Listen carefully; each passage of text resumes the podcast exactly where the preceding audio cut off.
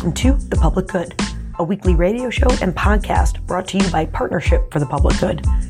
Each week, we discuss important issues affecting the Buffalo Niagara region, from community benefits agreements to the foster care system to arts initiatives. Our guests span from PPG partners, elected officials, community leaders, and more. Our show is produced by Central Smith of WUFO, Power 96.5 FM, and Mix 1080 AM, with production support by me, Anna Blotto, Research Associate at PPG. The episode airs live on WUFO on Tuesdays at 10:30 a.m. Erie County officials want to spend over $200 million planning and constructing a new county jail. In Erie County, a jail sentence becomes a death sentence every six months. Instead, No New Jail Roundtable members recommend investing this money in community solutions, mental health and substance use treatment, youth programs, housing, education, and all the other things we know keep us safe. On this episode, we're joined by two No New Jail Roundtable members. Phylicia Brown is the director of Black Love Resists in the Rust, and Colleen Kristich is PPG's senior community researcher. Listen to their overview of what Erie County is planning, what should be done instead, and an upcoming opportunity to make your voices heard at a community event. Delve into her plans for My Grandmother's Garden and shed light on the transformative impact she hopes to achieve. Join us as we explore Camila's journey and the vision behind this remarkable community nutrition hub. Hello and welcome to The Public Good. This is Deja James from Partnership for the Public Good, or PPG, which unites over 365 community organizations working to build a better Buffalo. We're delighted to join you every Tuesday at 10:30 a.m. on Power 96.5 FM and Mix 1080 a.m. You can also watch live video of every show on our Facebook page at facebook.com/slash ppgbuffalo.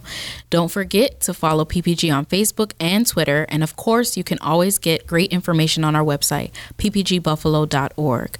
Our guests today are Colleen Kristich and Phylicia Brown from the No New Jails Roundtable. They are here to discuss their advocacy against a new proposed $100 million jail in Western New York and to raise community awareness. Thank you both for being here, but I first want to start for the community members listening. What is the propo- the current proposed new jail and who's proposing it and who's supporting this effort? Mm. Um, so the idea of building a new jail has been around um, in Buffalo for, well, in Erie County for a little bit, um, but it wasn't necessarily solidified until um, the county executive, Mark Poloncarz, announced in his State of the County that he was going to allocate funding in order to start the process of building the jail um, and begin um, just kind of like thinking about that a little bit more. I don't know if you want to say more about that. Yeah, I think the Sher- Sheriff Garcia talk- started talking about it um, just like as an aside in a couple news articles maybe last summer, so like end of summer 2022. And then um, it was, yeah, it sort of popped up in a couple news articles over the winter. And he had a editorial in the Buffalo News um, like two days before the state of the county. So there was uh, more detail that he laid out in his editorial about what he wanted. Um, and then, yeah, two days later, uh, County Executive Poloncarz announced that he was that there would be a new jail and that he was going to start the process. And Sheriff Garcia is newer, so was this new um, new jail proposed prior to Sheriff Garcia too, like last Sheriff Howard, or is it just starting with this new sheriff? Uh, to my knowledge, it's just started with Garcia. Okay. Yeah. Um, Erie County has had two jails for a long, you know, yeah. many many years, and uh, there there wasn't talk of it before he came in office, mm-hmm. as far as I know. Right. And there's a hundred million dollars proposed to cover this. Is that just county money? Is there state money involved, or what? What would be covering the cost of a, a new jail? Well, so I think $100 million is kind of on the low ball. Okay, okay, okay. of what the cost would be. Yeah. Um, but to my knowledge, it could be a combination of funding, but mostly um, funding that will come through the county for the jail. Mm-hmm. Yeah, the county executive has said it would cost 100 million, and the sheriff has said it would cost 200 million. Um, so could be anywhere um, mm. at or above those numbers. Um, and I think in one news article, uh, County Executive Poloncarz said uh, they would pursue state and federal grants for it. Mm-hmm. Um, the initial funding that we're talking about that he announced in the state of the county was 2.5 million dollars, and that was coming from surplus county funds. So in 2022, there was more sales tax revenue than they thought there would be. So they had something close to I think 94 million dollars of like extra money, and that was one of the ways that they wanted to start. Um, the jail was using some of that money. Right. In the past, there's been proposals to renovate the county holding center downtown, to redo some of the jails that already exist. How, why was that plan maybe abandoned and a new jail proposed instead? Mm-hmm. Um, I'm not sure. Yeah. Actually, I think to um, what Colleen was saying that the new jail idea kind of just popped up, Mm-hmm. um, and the sheriff started going forward and like talking to people about this idea of a new jail, writing news editorials, Mm-hmm. um, and talking to folks in the community about Mm-hmm. it. Um, and then, like I said, with uh, the county executive announcing that proposal in his uh, state of the county, it just seemed to kind of like come out of nowhere. Yeah. Yeah, and I mean the two jails are half empty now. Um, The population of the jails has been going down for I think at least the last ten years, but especially since um, bail reform in 2020, um, since people can't be held with on high bails for misdemeanors and violations like they were before 2020. Right. Um, yeah, so that's made it so both jails are half empty, but they, the state has requirements for minimum staffing levels based on the size of the facility. So even though they're half empty, they still have to have the same number of staff as if it was totally full. Capacity, right? Yeah, so that is costly, and it's costing the county, you know, quite a bit in um, personnel Yeah. to staff both. And so, I mean, I brought up that issue, and others have been advocating just around like uh, the high operating costs of both jails of like around 100 million a year Right. um, in staffing costs. Um, really proposing, you know. To address that issue, mainly advocating for consolidating into one facility or closing down parts of both facilities so that really just looking at that mismatch between the state saying, oh, you have to pretend like there's a thousand people in this jail, even if there's only 300. Like, that just doesn't make sense. So, I think they're uh, using that at, at this point to argue for sh- shutting both facilities and building a new jail when Okay. really, like, there's, I think, a lot of ways that that problem could be addressed. And Okay. um, they, uh, to my knowledge, haven't done the study the work to decide, you know, what parts of the jails could be renovated, um, how to make maybe one of the facilities be the only facility, Right. um, and close down the other one. Right. I haven't seen any like detailed estimates or proposals about that. And I think it's also important to to note that the holding center is in terrible shape, right? Like I think one of the greatest pushbacks that we get is that the um, holding center is horrible and nobody should be um, being should be living in those conditions and we also agree with that mm-hmm, right? Mm-hmm. like it's not like we're pushing back on the fact that the hor- the holding center is in deplorable mm-hmm. you know conditions and that people are being in the holding center with a lack of hot running water and you know all the other things that have been talked about you know the, the, even thinking about the way that covid spread in the holding center right? Um, and you know all the other claims that are that people are talking about. And so i think it is important to note that we also agree that the holding center is in terrible conditions. And we believe that there is a way to um, to improve the conditions that doesn't include building a brand new facility. Right. And even with the new facility, there still would need to be a holding center, right? Because people go there for, prior to their court dates or things of that nature where they don't necessarily need to be shipped off long term, but kind of are sitting and waiting sometimes if they don't have bail or things like that. So would the proposal be to shut down the holding center as well for this new facility, or they kind of haven't laid out that full plan yet?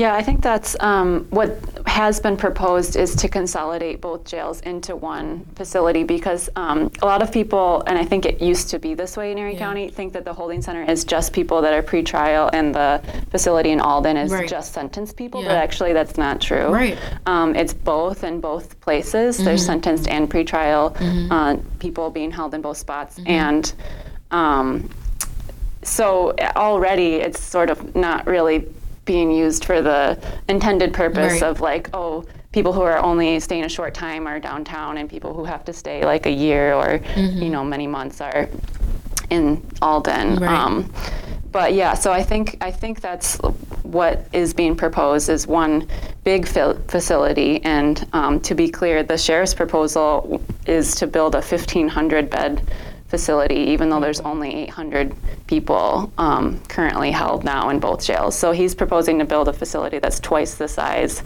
of the current number of people. Wow. And knowing what we know about the state's regulations, they would still need to staff that facility as if there were 1,500 people in there. Yeah. So it wouldn't actually save money if you build this huge Yeah. extra facility. So Yeah.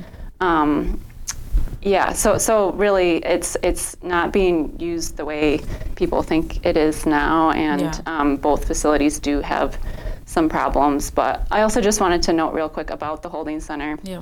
A lot of people think that it was built in 1937, and there is a section that is that old, and there are, you know, barred cells that have this, these problems, but that's actually a pretty small section of that jail, and uh, most of the beds are in other sections that were built in the 1980s. So there's a big difference in the holding center between the worst conditions and the conditions that are not great because it's still a jail, but also aren't anywhere like 1937's like Wow. terrible. Um, you know, the pictures that you see are in those really, really bad sections, and that's a small part of the jail. Yeah. Um, so, have there been ever any efforts to address the past issues and the current issues in the holding center before they're proposing this new kind of supposed fix, um, or is this their answer? Um, has there been anything addressed for the people that have, like you said, COVID spread? There's people that have died in the holding center and things of that nature. Have those issues been addressed directly um, or indirectly at all? You can start. now. Oh, okay. Um, it depends on who you talk to. There are um, some programs now, for example, medication assisted treatment is offered in the jails. That's required by state law as recently as I think 2021 or 2022. So people who have, especially opioid um, use disorder, are mandated to continue receiving their medications, whereas before they weren't. So Yeah. if you were taking medications, you know, outside the jail, Yeah. you would just get cut off as soon as you were, you know, put in. Um, so that that is taking place now. Um, uh, beyond that, there's no reason, in my opinion, to think that the conditions are materially that different than they were under the previous sheriff. Um, the main reason for that is people are still dying and arguably of medical neglect. So Sean Reardon died in, I think it was July 2022, mm. after um, going through alcohol withdrawal, like for days, and had seizures and um, fell repeatedly, had bruises all over his body. Mm-hmm. And by the time he was finally taken to the hospital, it was too late and he died. So, mm-hmm. like, that's still happening. That's still mm-hmm. medical neglect. Yeah. And also, you know, I do think um, folks have tried to put some measures in place, like the um, Erie County Specialist Advisory Board, you know, all of these things. But any kind of um, any measures that we are putting in place without addressing the culture Yeah. doesn't actually um, it doesn't have the effect that I think people think it might have, right? And so until we look at the fact that jails are not places for people who have um, mental health needs or behavioral health needs, right? Jail, we should not be building a jail so that people can get better mental health care in there, right? Um, and so until we address like the culture of jails and of incarceration and this issue of mass incarceration, um, it's not going to matter what measures are put in place to try to address the physical conditions of the jail, right? right. Um, and it's not going to, even if we did build a new jail, right? Having, shifting to a new building still doesn't change the culture. You know, Colleen lifted up that. Um, uh, the number of people dying in the jails now is still the same as the number of people dying in the jails under Sheriff Howard, and that's one person every six months, right? And so even with what was perceived to be a great shift in um, who the um, who was overseeing the jail population, right? Who was overseeing the jails. Um, we're still at a place where the same thing is continuing, right? And so I think for we have to consider the fact that it might it, it's not about who the sheriff is mm-hmm. right? It's mm-hmm. not about what the building looks like. It's not about what the amenities are in that mm-hmm. building. It's not about the programs that are offered in the building Okay. right? It is the fact that jails are just not places for people who need help Yeah. right Yeah. and the fact that um, if we are not addressing the um, issues and the underlying issues that lead to that lead people to incarceration, um, which of, of which poverty is the the biggest one of the biggest ones, right? Yeah. If we're not addressing those things in the community, um, then yeah, people the people are going to the people are going to use the jails as a place to try to address those issues, and that's just not the place to do that. Right, right. And you've all worked on a couple of initiatives that are alternatives to jails. What are some of those things? What are some of those proposals so that we're not funneling people into jail systems? What What are some solutions to that? Mm-hmm. Yeah. I mean, I think one of the things that we've been working on now is the community responder model um, coalition, which we've been working to bring to Erie County. Um, and it's the idea that there are these community responder teams um, who are made up of peers and experts um, and without police who can respond to calls um, that involve mental or behavioral health, or even just like the things that people call the police for that are not like high level violent crimes, right?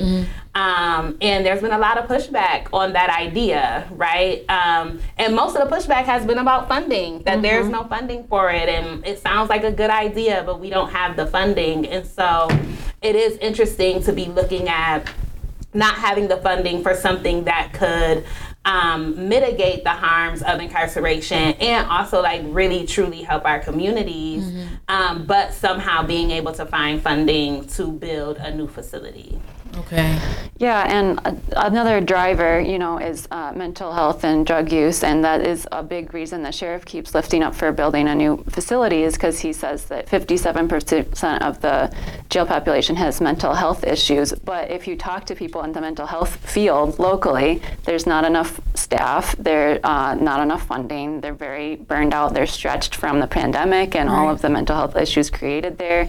And um, Erie County funds uh, the jails at something something like 17 times more than they fund mental health. So, I s and I actually do know the numbers because I was just looking at that. So the jails cost around 100 million a year, and the county mental health department gets state funding of over 50 million dollars. But then Erie County only adds six million dollars on top of that. So Erie County spends six million dollars on mental health and over 100 million on jails. And so it's almost like the, the possibilities are endless for the things that could be done in the community. Um, one really obvious example is that uh, CPEP has had a lot of um, overcrowding over the last year. It's been reported widely that people were sleeping on the floor for like up to three days just waiting to see a doctor. Um, for a mental health issue, and um, there's been, you know, some advances to open like crisis centers and sort of like lower level um, care centers, uh,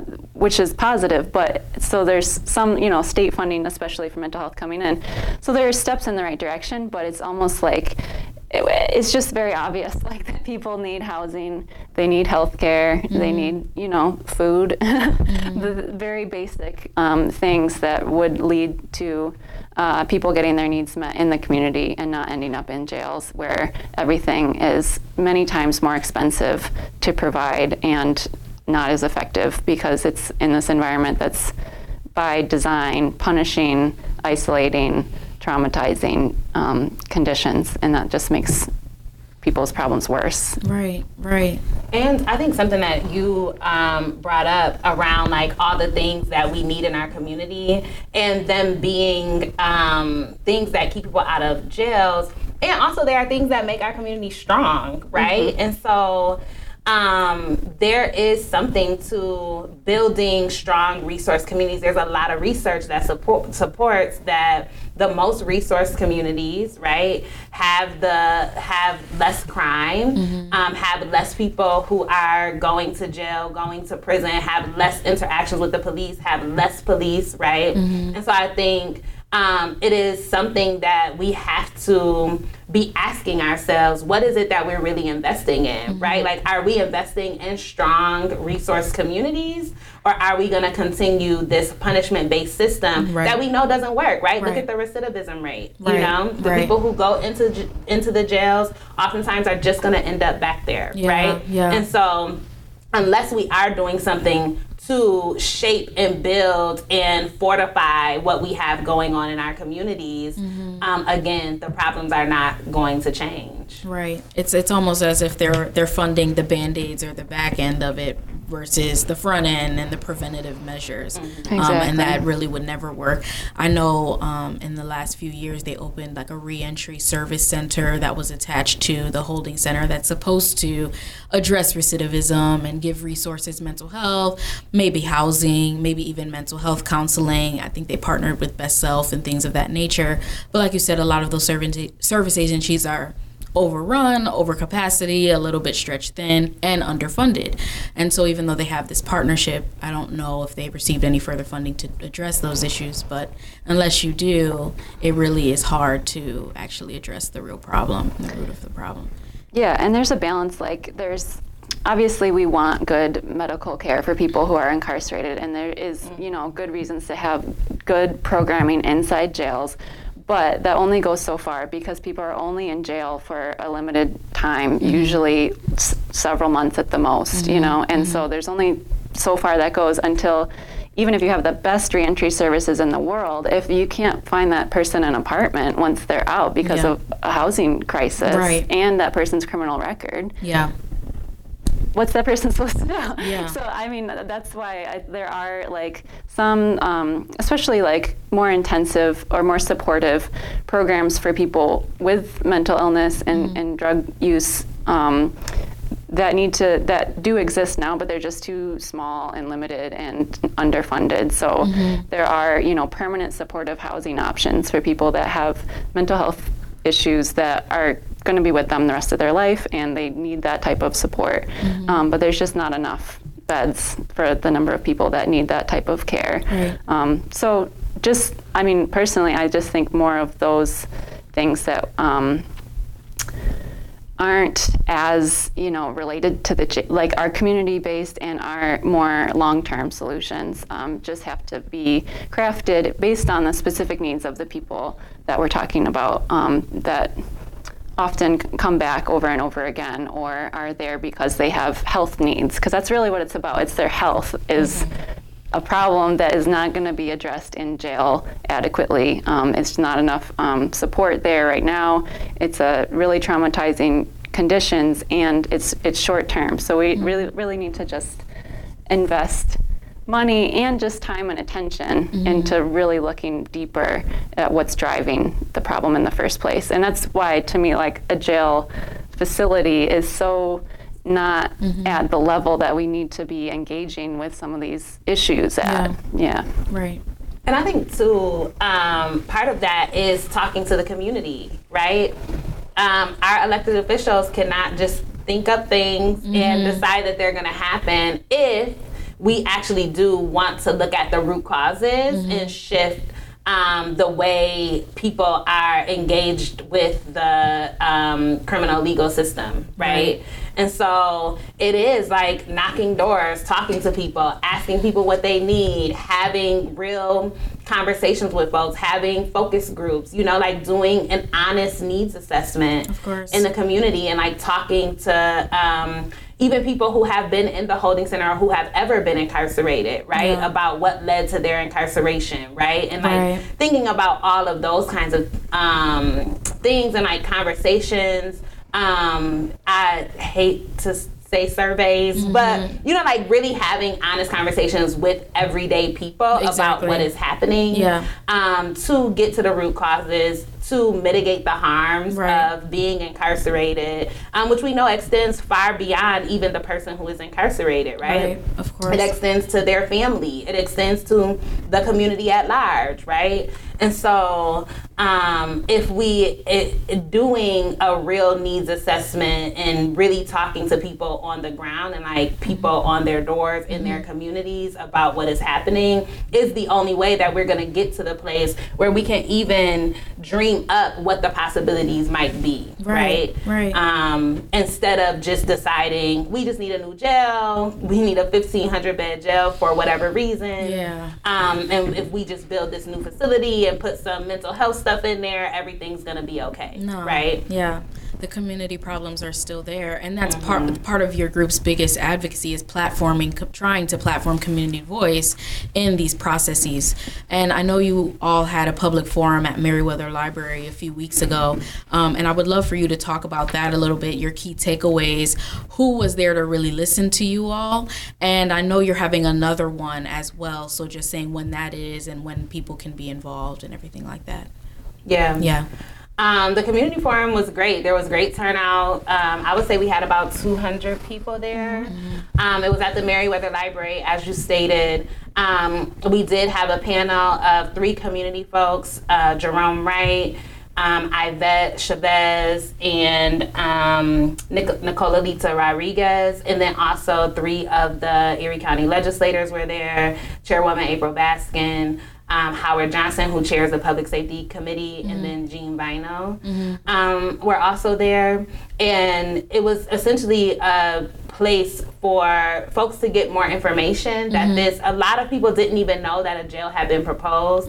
Um, like when talking to people, asking them why they even came to the forum, a lot of people said, I didn't even know this was happening, right? Wow. And so they heard about it and wanted to come find out what was going on. Yeah. Um, and so there were some questions that we wanted to ask the panel, but then also we provided space for um, community members to submit questions to be asked.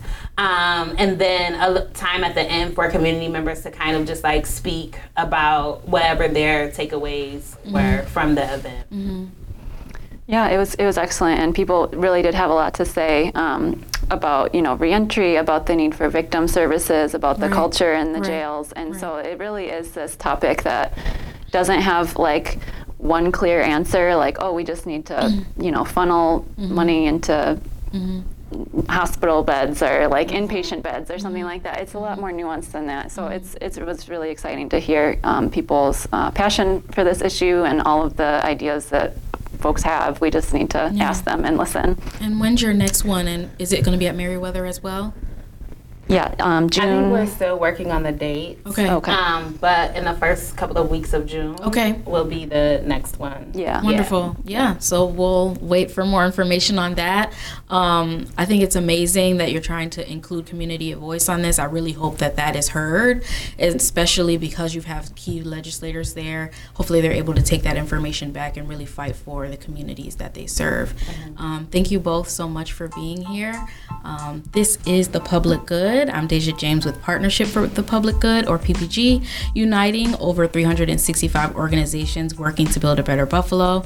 It's the public good Tuesdays at 10:30 a.m. on Power 96.5 FM and Mix 1080 a.m. We hope you enjoyed this episode of The Public Good. Next week, Mike Zach from Grow Operative and Allison Ewing from Breadhive discuss worker owned cooperatives in Western New York. Thanks for tuning in and see you next week.